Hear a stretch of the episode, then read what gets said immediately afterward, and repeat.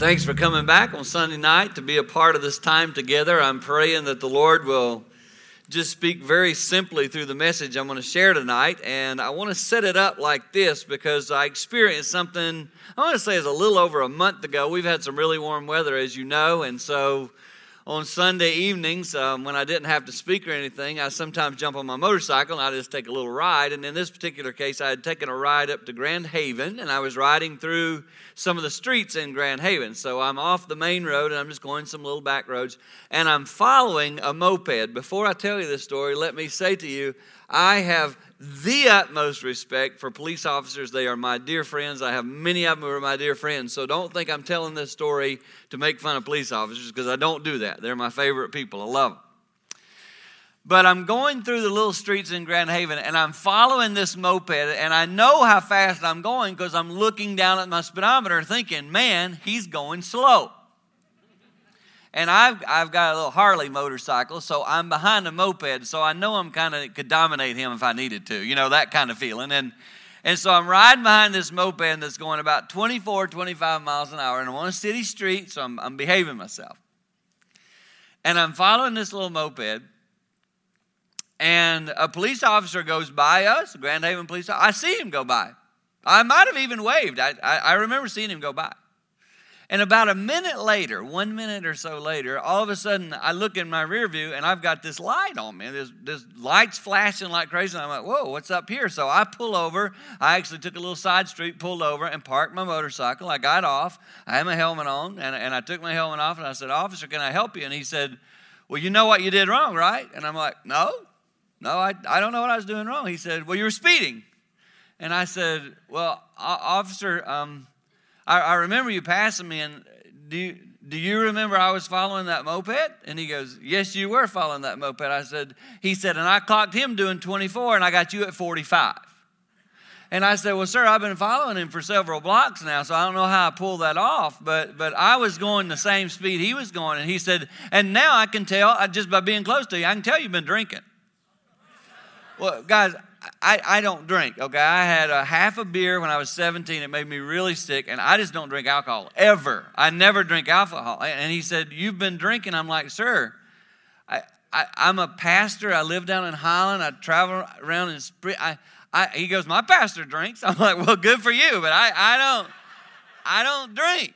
I don't drink beer at all. And he said, Well, I don't believe you. And he said, Because I can smell it very strong on your breath.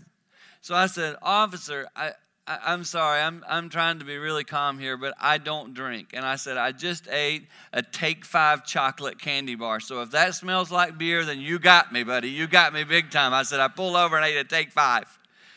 And he looked at me for a while and he said, I'll tell you what I'll do. I believe you've been drinking. I said, Well, sir, I haven't. And he said, Well, I'll give you a breathalyzer test, but if I'm right, you got to pay $160. And I said, I'll take it. So he goes to his car, he gets the breathalyzer out, he comes up to me, and he uh, puts it in my mouth. And he said, Blow into this. And I said, No problem. So I blow into it, and he takes it down. He goes, Huh. and I said, What is it? He goes, You haven't had any alcohol. And I said, I told you I don't drink. And I said, Of course, it's not going to say there's alcohol unless there's chocolate and alcohol and I don't know about it. I don't drink, sir. And he said, um, Well, I tell you what, get out of here. He, he just paused a moment. Said, I tell you what, get out of here. And I was like, well, wait, wait, wait, wait, wait, no, no. I said, no, I'm not going to get out of here. I said, I want you to write me a ticket for whatever I did. I said, because you said I was speeding and you said I was drinking, I'd like to see it on a piece of paper. No, I'm not going to do it. I want you to get out of here. I'm like, officer, I'm not going to get out of here because you said I did it. Write me up for it. I don't want somebody later saying you tried to get out of a ticket. He goes into his car and he drives away. like a hit and run right there. I'm, I'm called Jane. I'm like, honey, a police officer just drove away from me. He pulled me over and now he's driving away. What am I supposed to do? She's like, get his tag number. So I'm, I'm laughing thinking about this. And, and I tell you what, I don't know if you, you guys who are parents, that's what parenting feels like to me, that moment because your kids come in, they say, Well, you're blah, blah, blah, blah. I'm like, I didn't even do anything. I'm just trying to be a parent. Well, you're not a good one. Well, you're drinking. I'm not drinking. I want to drink. Sometimes you drive me to drink, but I'm not drinking. And you, you just feel like you can't win. I mean, I had done that I know of nothing wrong. I got accused of doing something wrong, and then I was totally innocent two minutes later. That's what parenting's like. I got four kids. When I have tried to work with one of them on a certain issue in the last five years, you guys have prayed for my daughter Anna. I got the other three telling me I'm doing it the wrong way. Anybody get this in your family? Oh, your other the siblings love to tell you how you're handling that wrong. And as a parent, it's tiring. I stand here tonight telling you I have failed many, many, many times. I do not do it all right. And I want to emphasize that as I start this message. And at our house, if you walk in our house, there's some really cool verses we have around our house, like, As for me and my house, we will serve the Lord. Psalm 127 Unless the Lord builds the house, the builder will labor in vain. I, I know the verses.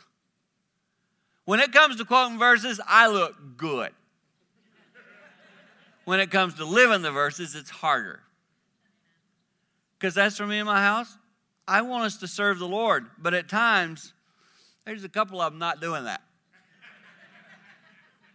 and it feels like that falls on me. I feel like, man, man, I'm failing here. What am I doing wrong? Some of you got kids and grandkids right now who are not walking with the Lord, and you find yourself going, Lord, what, what can I do? What have I done? It's human nature. And this morning, remember our verse? We are all witnesses. And I want to tell you something today. Our children, like my four children, they are witnessing how I handle everything in this thing. And I have a new thing I'm doing with them that I've found very helpful for me. I will say to my children, hey, look, I took what was handed to me and I have improved it some. I'm asking you, since you guys seem to be so brilliant with this parenting stuff, I'm asking you to take the poor way I've handled it up the ante, do it another step better, and then the next generation will be even better than what I did for you. So, as a parent, I've come tonight to encourage you. I assume tonight there would be some people here who aren't parents, but you can get on this because it'll make sense. Get in on this because it'll make sense to you too. And what I'm going to do tonight is very simple. I'm going to share with you what I consider uh, 10 of the top mistakes I have struggled with and made in my family life. And I believe as I share them, you're going to relate to them. In fact, I call them the Seaborn's Top 10. It's going to fly in on the screen right here for you in a minute here. And we're going to go 10, 9, 8, 7, 6, 5, 4, 3, 2, 1. And I'm simply going to talk about things I have done and things I have learned that I believe could be helpful. If you have young children, I believe these thoughts of my struggles, my failures, how though I want to honor the Lord in everything I do, I don't always do it. I hope that some of the things I share tonight will be an encouragement for you to go, oh, I'm a pretty normal parent. And so we're just going to do it. You guys start, can you guys fly that thing in? We're going to start with number 10 and we'll just work our way down. It's very simple. The 10th mistake coming up on the screen, there it is. We parent our children based on our own child and teen mistakes. What we do as parents is we we see little things our children begin to do and we know when we did that thing what it led us into. And so we got this, whoa, these big things, these reactionary things inside us go, oh no, I've got to get that stopped because I know where it led me. And it, it just doesn't work that way with everyone. My father was, uh, I am told, a hellion. He was not a good teenager. He was a bad, bad dude. He never told me anything about that. He now has dementia. He's living with me and my brother now, and I had him the last three weeks. When we walk around the block, I'll say, I said to him when I on my you know daily walk with him around the block, Dad, did you ever, like as a teenager, did you ever do anything bad? No, I don't recall one thing I did bad. that dementia can work out good for you as you get old. He has no memories of doing anything bad. But I know, I know, for example, because uh, my mom told me that he didn't even get to go in the military because he was such an alcoholic at that point in his life. So dad broke from that. The Lord healed him from that stuff, some of that stuff. But he did a lot of bad stuff. And so what my father did was he clamped down on me when I began to hit my teenage years. I could literally go nowhere, do nothing. I never went to a high school football game, and I remember asking why. He said, because it's all it does is lead to drinking, because that's what it did for him. I never went to a high school football game. I one time, because I had a good friend, my next door neighbor, he played in the middle school team, and I went to a middle school game. And I don't don't I'm not trying to do this to tell on my dad, but when I came home, my father had actually beat my mom because he said she let me go, and he was going to punish her for it. And I remember as a kid going, "Well, I'm never going again because I'm not going to let my mom get beat by my dad." I'm talking physically beat her because she let me go to a game. So he reacted. Watch this. He reacted huge and he put these incredible clamps on me. He parented me based on his mistakes. Now, watch this. I want to show you how the pendulum swings. So, boo, the pendulum swung from over here, this real uh, controlling father telling you everything to do, and it swung all the way with me. You ready? I swung this way, and I said, I'm giving my kids freedom. That didn't work with two of them. I wish I'd have picked the middle ground. See, I react. See, I can say all this stuff I want to say about my dad. I did the same thing. I went over here. And if I would have stayed probably in here, I think I would have done a better job as a parent. So we have to, as parents, use wisdom and say, okay, wait a minute. What are the things right now I'm grappling and struggling with, but I'm letting my childhood and the way I was parented affect even how I'm doing that stuff? If we don't do that, it will make a really big mistake because we'll overreact to how we were treated and it just the pendulum back and forth and back. So for generations, this is what you'll see. And somewhere in the middle, some parents got to go, hang on a minute. Let's get a little balance here. Got to have a little bit of this, a little bit of that. And I don't think I did that a, a good job of that. I think I could have done some of that much better. Now, I have four children, and all of them have different personalities, as you know. If you have more than one child, they're all different. You can't parent them all the same way. I, I, used to think that. I remember when Josh was born, we had Alan. I remember when Josh was born, I thought, I'm going to do the same stuff with him. That didn't work. And so, as a parent, pray for wisdom to ask God to guide you so that you can raise your children up to love and honor Him. But you need wisdom with each of those decisions and each of those children, handling it in a way that doesn't base your parenting style on your childhood mistakes. Some of your children will do the exact same thing you did, and it will not lead them down the road it led you down. Don't assume that. It's a big mistake parents make. The ninth mistake parents make, I'm just going to go through them just like that, okay? Very simple. Number nine, we forget that we are the adult. When you're in a room with your child, you're the adult. And when you have adult children, you're still supposed to be the more mature adult. Now, I'm going to go back to when our kids were younger. Um, I was a lose it dad. I, I just don't lose it anymore. I don't get angry. Uh, the Lord's helped me with that. I've prayed and asked Him to heal me of that because I grew up with that with my father, yelling and screaming. And so I took some of that with my life and my children and I remember, I'm going to tell you how I got rid of that. Um, my children um, would push me over the edge at times, and we would get into yelling matches. So if I, especially my two boys, if we got into a disagreement, they'd raise their voice. Well, I can match that, and I can raise it even higher. So we'd go in and tell you, will, you will not. Yes, you will. You will not. And one day that happened, and um, the situation was done. And Jane and I were talking later, and she had witnessed it. And she said to me this very phrase She said to me, Boy, Dan, I was watching you earlier, and I couldn't tell which one of you in the room was the adult. That's what she said. And I said, Honey, that, that that's not good. I, I'm a preacher. You should be able to tell who the adult preacher is. And she said, Well, I couldn't. And I said, okay, this is really what we did. I said, we got to change something up. Because y'all know the phrase I use a lot, got from one of our counselors if nothing changes, nothing changes. So if I don't change my behavior, it's probably going to start with the kid. So I said to Jane, okay, here's what we're going to do. I said, We're going to establish a new rule in our home. When you see us losing it, when you see me, not us, when you see me losing it with the kids, I want you to walk up and I want you simply to just put your hand on my shoulder. If I'm going at the kids, they're going at me, walk up, put your hand on my shoulder and say, Hey, Dan, go to your room. That's what we're going to do. We're going to say, Dan, you go to your room. So we were able to actually practice this.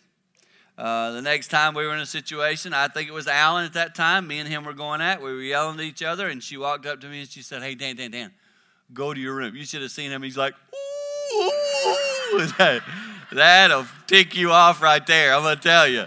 When your own son's going, She got you, you know? But this was a pre agreed on thing. And so I did. I remember going, oh, Jesus, you know, all that stuff. So I go to the room and I got in that room. I'm going to tell you guys, it took about twice for that to happen for me to become the adult in the room.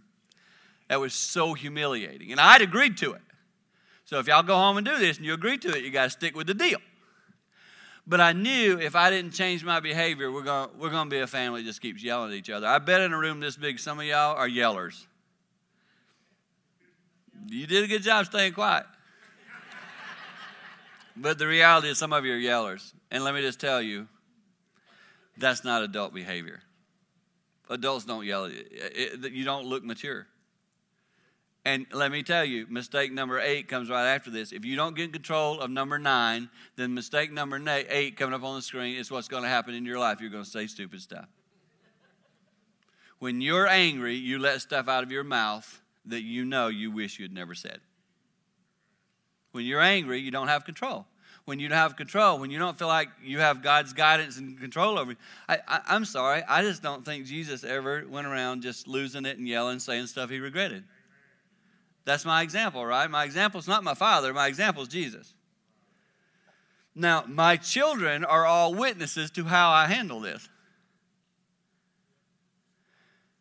So, for me as a child, and you have heard me tell this probably because I'm sure I've mentioned this over the years of preaching here, I still remember I was probably seven or eight. My dad really angry at me that day. Him and mom were laying in bed that night. We lived in a very small home. It would have been no bigger than this stage right here. It was four rooms cut in a square. I mean, it, it was a simple house. Our, my bedroom connected to his bedroom. One simple house, thin walls and mom and dad are laying in bed, they are talking about me. My father is very angry at me, and he said this phrase All I can tell you, Betty, that was my mom's name, all I can tell you, Betty, is I wish that kid would have never been born. I'll never forget it.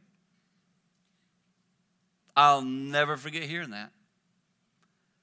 I'd say um, 10 years ago, I still woke up crying having that dream. If I went to my dad today, well, he'd say I never said it. I know that's what he'd say.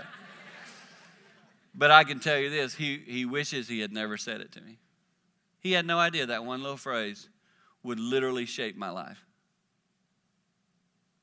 And I'm trying to help you guys see today. I'm looking around this room. There's lots of adults in this room. Your phrases to your children and grandchildren, they matter. If you're saying anything that will do damage to them, stop. If you have choice words, Jane and I work hard at this in our marriage too. I say to her, there are things we say, phrases that are said. If one of them comes out in our marriage relationship, I'll say, babe, that's not a phrase we're allowed to ever say. I won't say that, and you're not going to say that because words damage. And I want to tell you today that I think as parents, um, a lot of us had things said to us that probably affect the way we parent. And we allow ourselves to sometimes say things out of our mouth that's not God honoring. If Jesus was standing in the room, you wouldn't say it. Well, he is. According to him, the Parakletos, the Holy Spirit, is in our lives as followers of the Lord, so he's there with us. And I want to tell you today that you need to honor the Lord with the words that come out of your mouth. And I can tell you this is something I worked really hard at with all we've been through with our daughter. Oh my goodness, there were days I wanted to let things out of my mouth. Oh my goodness, there were days when I had the text ready to send, and I'd go, no, that's not, I, I shouldn't send that. It'd be a lot better for me to send a text that says, I'm praying. than this one. This one would feel good, but it won't accomplish what I'm wanting to accomplish. Sometimes I think if, Jesus could say to me the things I deserve having said to me, yeah. So let's make sure we understand that we as adults need to control what comes out of our mouth. Because here's what's funny we, we, we want to control what comes out of our kids' mouths. If they say something, you may not say that. I bet there are times your kids would like to say, Mom and Dad, you may not say that because you're destroying my spirit. Ask yourself tonight, is there anything to say? In fact, if you're here and your, your spouse is here, your parents together on the way home, just ask that. if you got your kids here, trust me, they'll tell you. But just talk about it. Just have an open conversation. Because, see, so if nothing changes, nothing changes. So tonight, what I'm trying to do is help you see that, wow, you know, I love Jesus. Hey, guys, I love Jesus like crazy. I love him like crazy. I'd do anything for him. Well, then I need to also check these little things in my life and make sure nothing's slipping through the cracks. Because parenting's a cracky place. Little things can fall through, especially when you're tired and you're losing it. Those of you who parent young children, have children under the age of five or under the age of seven or, you know, two and three and four, I'm sorry for you. It's tiring. I'm done with that age. But you are still dealing with some. I tell people all the time, I was born to be an empty nester, baby. People that don't like that, I'm like, I was born for that. Them kids out of that house. You can come stay about three hours, see you later. I mean, this is my house. But if you got young children, it's tiring. And sometimes you can lose it. You can say stuff. Remember, you are the adult. Do not say foolish things. Let your lips honor and please and praise the Lord. It's a big deal. Number seven, we'll just keep going. The next thing that I think parents do to make mistakes, number seven, is we make sure our kids have all the stuff we never did. We live in a society right now spoiling kids. We're spoiling them. And what made most of us in this room who we are today is the tough times. What made me appreciate my car was I paid for it. I mean, you know, you guys think about that. If somebody hands you something, you just don't take as good care of it. And I think sometimes we fall into this trap of going, but I want the, but I don't want them to have to go through what I went through. Well, what you went through is what made you you. It's what made you stronger. It's what made you want to work harder. Don't just hand it to them because then they don't appreciate it. I have a buddy who he told me he had gone with his young son to get, and he, he was going to buy a four wheeler. He'd been working to get a four wheeler. His kid was like eight, nine years old. You know, those nice four wheel terrain vehicles, etc. And when he got there, he said the price of it was just crazy. And he's like, I don't think we can spend this much. And his son literally said, Well, Dad, that plastic thing in your wallet, it'll pay for anything. Just use it. And he said, My son actually thought that piece of plastic was all you need. Like he's going to grow up and just wave plastic. He said he didn't know a bill comes. And that's what we're raising a generation who, who don't understand, doesn't understand what it takes to work and pay our bills. And so be careful that you don't just give your kids handouts. God's word very clearly teaches that we're to work. And I think when we make it too easy for our children, um, we mess them up. Uh, my daughter Anna, she will say to me right now, Dad, you gave me such a good life. I, I had to lose it all, and now she's having to work to get it back. And she said, And now I appreciate it more and more what you tried to give me and, and help me with and set me up to win. She sees it now. She's 23 and she's seeing it now. And that comes with age and maturity. And I told her, actually, she was at service this morning. We had, we had lunch together right after, and we were talking about that very thing. And she said, I'm, I'm growing, Dad. I said, I know, I see it, babe. I'm proud of you. And she said, but it's a lot of work. Right. But she's appreciating it more. She's paying for her own place. It's how she becomes responsible. And so, do the best you can to make sure your children pave their own way, earn their own way, work their own way. I, I, I, can just, I can just tell you from personal experience. Um, I've sat with many, many, many wealthy people. I remember sitting with a man in Grand Rapids, so stinking wealthy he could buy this church many times over. And I remember he was 80 years old when I sat with him. He was crying like a baby, crying, asking me to help him. He said, I've got a son and I've given him millions of dollars. And he said he took that millions of dollars and he went down to North Carolina and he's building a shrine to like an unknown guy. I don't want to say because I don't want to give it away, but he said, Dan, all that money I worked to give, he has taken it and just blowing it. And the guy was just sitting crying, saying, Here's what he said What have I done? So it's pretty obvious to hear a story like that and go, My goodness. Well, well wait, careful, pull back. We can do that small scale too. Scale that down to $1,000, you can still set them up to lose. So be very wise as a parent. Don't just hand things out to your children let them earn their own way. Of course, help them, get them along life's way. That's part of it. I'm going to do that for my children, but I still want them to know how to provide for themselves. And sometimes that's not easy to do. But as a parent, understand you are bolstering and helping them more when you teach them and they are not supposed to ride your coattails the rest of their life. They're supposed to do things on their own on their own faith. They're not going to get into heaven on your good works. They get into faith on their own belief in the lord jesus christ. Same thing with the things. Let them work to provide for themselves because they will be way more appreciative and when you're gone they'll be fine. It's a mistake i think many parents are making these days. Number six we'll keep going. Number six we are being buddy buddy and not daddy and mommy. I'm seeing this more and more in our society.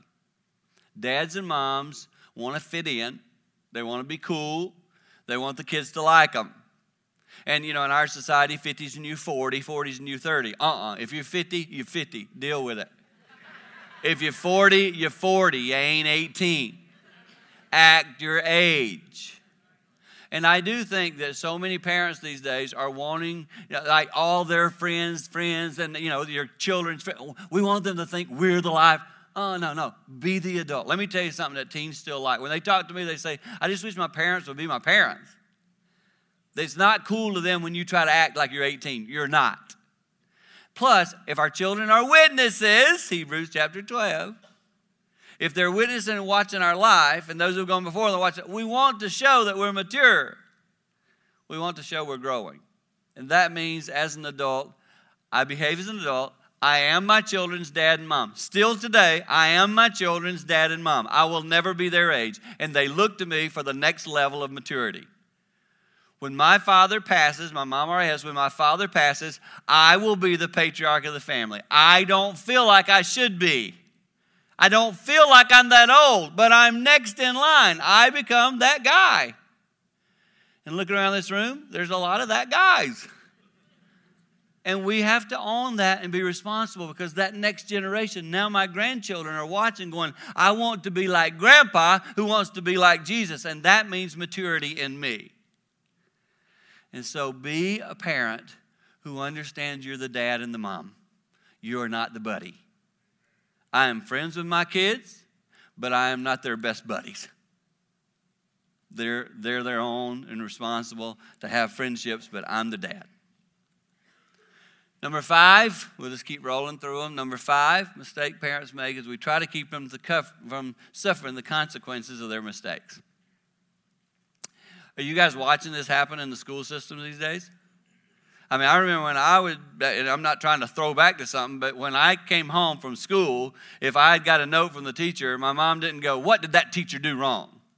She'd be like, I'm just assuming you're wrong and I need to confirm that. And I think too many times now we, we protect our children too much from the consequences of their mistakes. I remember uh, Josh, my second son, he loved, that boy loved to drive fast. And I would tell him, Josh, because Alan, Alan's a real first child, real steady driver. He's a rule abider. He's his mom made over. And Josh is like me. If he was in Grand Haven, he would have been 45 in that 25. It's just Josh. He goes fast. And um, he was 16, and he was driving to school, and he calls me on the way to school. Dad, I, he had a Ford Taurus, red Ford Taurus. Dad, I got pulled over today. I'm like, you did? Yeah, I was doing what, 40 and 20, whatever. He said, you know what a ticket is? I said, How much, Josh? He said, A hundred dollars. He said, Are you going to help me with that? And I said, Was I driving? I'm sorry, was I, was I driving? Dad, you got to, I don't have that much money. Yeah, you do. It's just going to take a lot of it. He said, So you won't help me at all? Not at all. He said, You won't even pay any of it? None of it. Of course, he's irritated. He's 16, so he hangs up.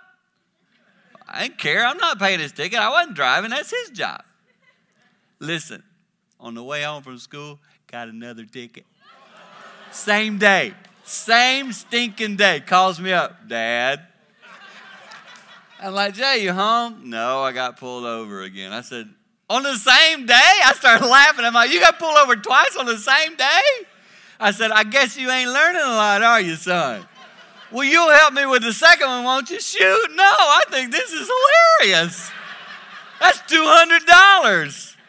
Dad, that's all my money. I know. Have you learned anything yet? That's not my job to pay his cop ticket. That's his job. You guys would laugh because he's 28 now and he lives in Philadelphia. He lives in Camden. He's like, Dad, the cops here, they don't care if you go a thousand miles an hour. They got bigger issues to deal with. So he said, I moved to the right city in America. and I said, Well, if you get a ticket, I ain't paying it. But guys, listen, I could have bailed him out. I got $200. I could have paid both those tickets. What would he learn? Nothing. So let them suffer the consequences of their mistakes. Anna, my daughter, I love her to death. I love this girl to death. I have watched her suffer some crazy consequences these last few years. She sat with me in the last few months crying, Dad, I'm paying such a high price for what I've done. I said, Yeah, you are. I hope you're learning from it because I can't fix it, babe. It's your choice. Listen to me. Our children have to be responsible for their choices. Don't bail them out. Let them learn from their mistakes. But then they're not learning. That's on them. That's not on you. Teach them, guide them, and let them learn. If I've learned one thing through parenting my four children, and I learned it the most through Anna, and I love her to death, I have learned that there are times I simply have to go, Anna, you got to deal with it. I tried and I told you, and now you must suffer the consequence of that mistake. And she would say, standing right here, right now, I get it. And if I keep bailing her out, I'm not teaching her anything. Number four, next mistake I think parents make is this. I think uh, as parents, we need to learn to say the words, I'm sorry. Some of you in here struggle with saying those two words. Some of you need to go to your children tonight and say, I'm sorry, I haven't done this the best. I told my children all the time. I, I said it all the time. And you guys get, I, I've got four children. If you add all my kids' age up, I've been parenting over 100 years now. if you think about it, each kid's different. I've been parenting over 100 years. And I have learned a lot. And I tell my children all the time when they say, Well, Dad, I, I say to them, Hey, guys, this is my first time to parent you at this age, and I have not done it perfect, and I'm sorry for the mistakes I've made. I learned this. My father could not say sorry to me. He just could not say sorry. I remember one time, you know, my dad was real big on not using any profanity, and I remember one time trying to get a lawnmower started. He couldn't get it started, and he just started cursing like crazy. And I went up, I said, Dad, you don't let me talk that way. Why can you talk that way? He said, I can talk, and he threw another way. I can talk however I want, but you will obey what I do. The right thing for him to say right there would have been, Son, I'm sorry. I need to set an example for you, and you're right. Hey, listen, sometimes your kids, listen, sometimes they're right. And when they are, you need to say, Hey, I'm wrong. I'm sorry.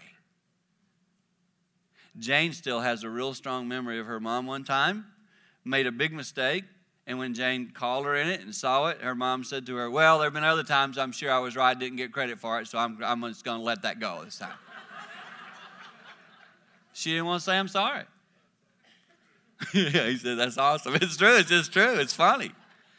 And so, as parents, you know what we can do? We can go, we're afraid. Well, I know, I, I do. No, you don't do everything right. You mess up plenty, probably as much as your kids. So just tell them, say, hey, man, I'm sorry. I'm learning too. This is my first time to parent you this age. That's the line I use. I've never parented you this age. So I'm learning how to do it right. I'm sorry. I'm going to tell you, I'm sorry will go a long way in healing a lot of family situations. And I also expect my kids to say I'm sorry when I think they're wrong. So I need to give that to them. If you need to go home tonight and say I'm sorry, do it. Number three, another mistake I think parents make. Oh, this is a big one. We over and under believe in them. I want to talk about this for a minute because we would look up there and we would see that and go, well, I know people who under believe in their children, right? Like, oh, you need to believe in your kids more. I get it. But I want to I want to tell you too. There is a way as a parent sometimes you can over believe in your children.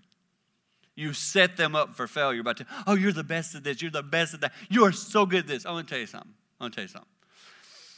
I remember when uh, my kids were in high school, I think uh, Pastor Bernie, I think even saw my son Alan play basketball. Alan's a good athlete. He does fine on the basketball court, but he wasn't as good as some of the other kids on that court. He wasn't. I was the coach. I know he wasn't. I was watching him.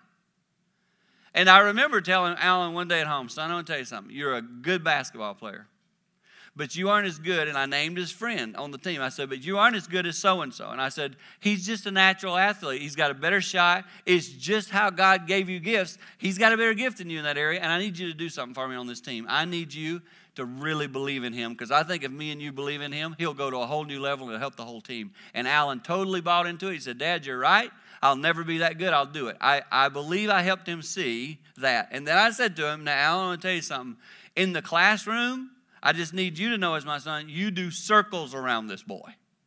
He will never match your skills mentally. He just doesn't do it. So you need to know that and understand that too. So be patient with him in the classroom. So Alan would get 4.0 and this kid would get 2.0. In other words, A's and he'd get C's and D's. And I remember I remember watching this kid's parent could not handle that. He would say to his kid, I don't, Alan just got lucky on that test. You're smarter than Alan. Well, I'm sitting over here going, No, he ain't. I mean, I'm not going to call you out on it, but your kid ain't got the mental goods my kid's got. Now, he can school him in basketball. But it would be helpful for your kid if you could just look at him and go, you know what, Alan's a little better than you in that area, so so cheer for him. You know, I think if we would teach our children to celebrate other people's gifts, it'd be better for our society as a whole. Because I want to tell you something about your kids, okay? I want to tell you something about your kids they'll do good. Some of them will excel incredibly at certain things and come, become the best at it, possibly, okay? But here's why I think you need to be honest with your kids about this stuff. When they get out in the real world and they're employed, their employer's not going to go around going, You're the best, you're the best. That's not what they do. That's not the real world. And if you've set your children up to live in the real world and they realize they're not the best at something, it won't boggle their mind. They won't walk around depressed that they're no good at something. And I believe sometimes as parents, we can over believe in our children and actually mess them up. So believe in them, bring out their best gifts, and then help them to understand. And in other areas, hey, hey, in other areas, there's people more gifted than you. Celebrate that. That's a God giftedness. And I want my kids to know you're really good at that, but you're not so good at that. And that's okay. That's life. So, to me, as a parent, part of my job is to set them up to be able to function good in the real world. As a parent, I believe believing in them the right way, not over, not under, right there is perfect. Number two, the next mistake I believe we make as parents, too lazy to do the legwork to know what's going on in their life in the world of social media, I'm guessing as I look around some parents in this room, you have no clue what they're doing right now on their computer. You need to take make some work to check that out. Now I got to say this to you. As we went through this thing with Anna, some of the stuff during her teen years, okay, so during the teen years, as an adult, I don't have to chase that stuff down. But when she's in my home and I'm responsible for her, I believe it was my job to watch her life because anything I could do to try to help her, I was going to do. And guess, guess what? I remember the days when Jane and I found out stuff we didn't really want to know. I remember saying to Jane, I see why parents don't chase this stuff down. Because when we found out the truth, it hurt. And it's a lot easier just to go, I'm going to imagine that's not happening. But I believe, especially when your children are still in the home, like I say, through high school, we need to be monitoring and knowing that stuff because if there's stuff I can stop and cut off, I need to be the, I am the adult in the room. It is my home. I get to decide in this home. And I need to set down the guidelines and rules. And I'm doing it. Remember, to try to protect them. So be the adult there, do the legwork, work at it. And let me tell you one of the ways I did that, because I'm not the most savvy on computer. I mean, I'm pretty good. I'm probably a B on computers, on phones, etc. My tech guy at the office is A triple plus. So I would sometimes slip in my kid's phone and go, hey, check this out. Anything on there I need to know? He can go in and zip, zip, zip. Yep, two things. Oh, he, he can just tell me. And I call that smart. And so make sure you understand there are people that can tell you stuff. Ask them, find out, stay in touch.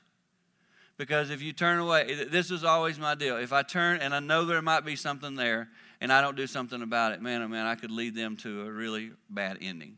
And as a parent, I feel it's part of my. I can't make their choices, but I can sure try to guide them and steer them and keep stuff out of my house. In fact, Anna, when she finally came home, I remember her saying, well, it just came to my mind. She said to me one time, Dad, one of the reasons I wanted to come back here was I knew it was a safe place for me. Make your house a safe zone. Keep that crap out of it as much as you can.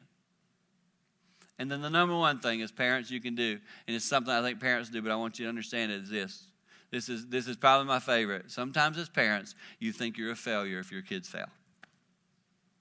And I want to show you what the Lord showed me going through my hellacious times with my daughter Anna up at 2:30 at night in the middle of it, not knowing if she was alive or dead. Awful, awful stuff. And one morning, early in the morning, sitting by myself in my living room, looking out at probably 2:30 in the morning, and the Lord brought something to my mind, and it's been such an encouragement to me. The Lord kind of spoke into my spirit Hey, Dan, hey, Dan, do you remember my first child? His name was Adam. He really messed up. Have you ever blamed me for that, Dan? And I remember sitting there going, God, I've, I've never thought that Adam was your fault. I just figured he screwed up. He's like, right. Adam made a bad choice. And, and I remember going, and Lord, you, you were a perfect parent. You set him up in a perfect garden with a perfect woman, and you gave him perfect this and that and the other, and he made bad choices. Right. And I remember the Lord saying, Dan, you're not a perfect parent, but you're also not the failure you think you are. Your daughter's making bad choices. You've taught her.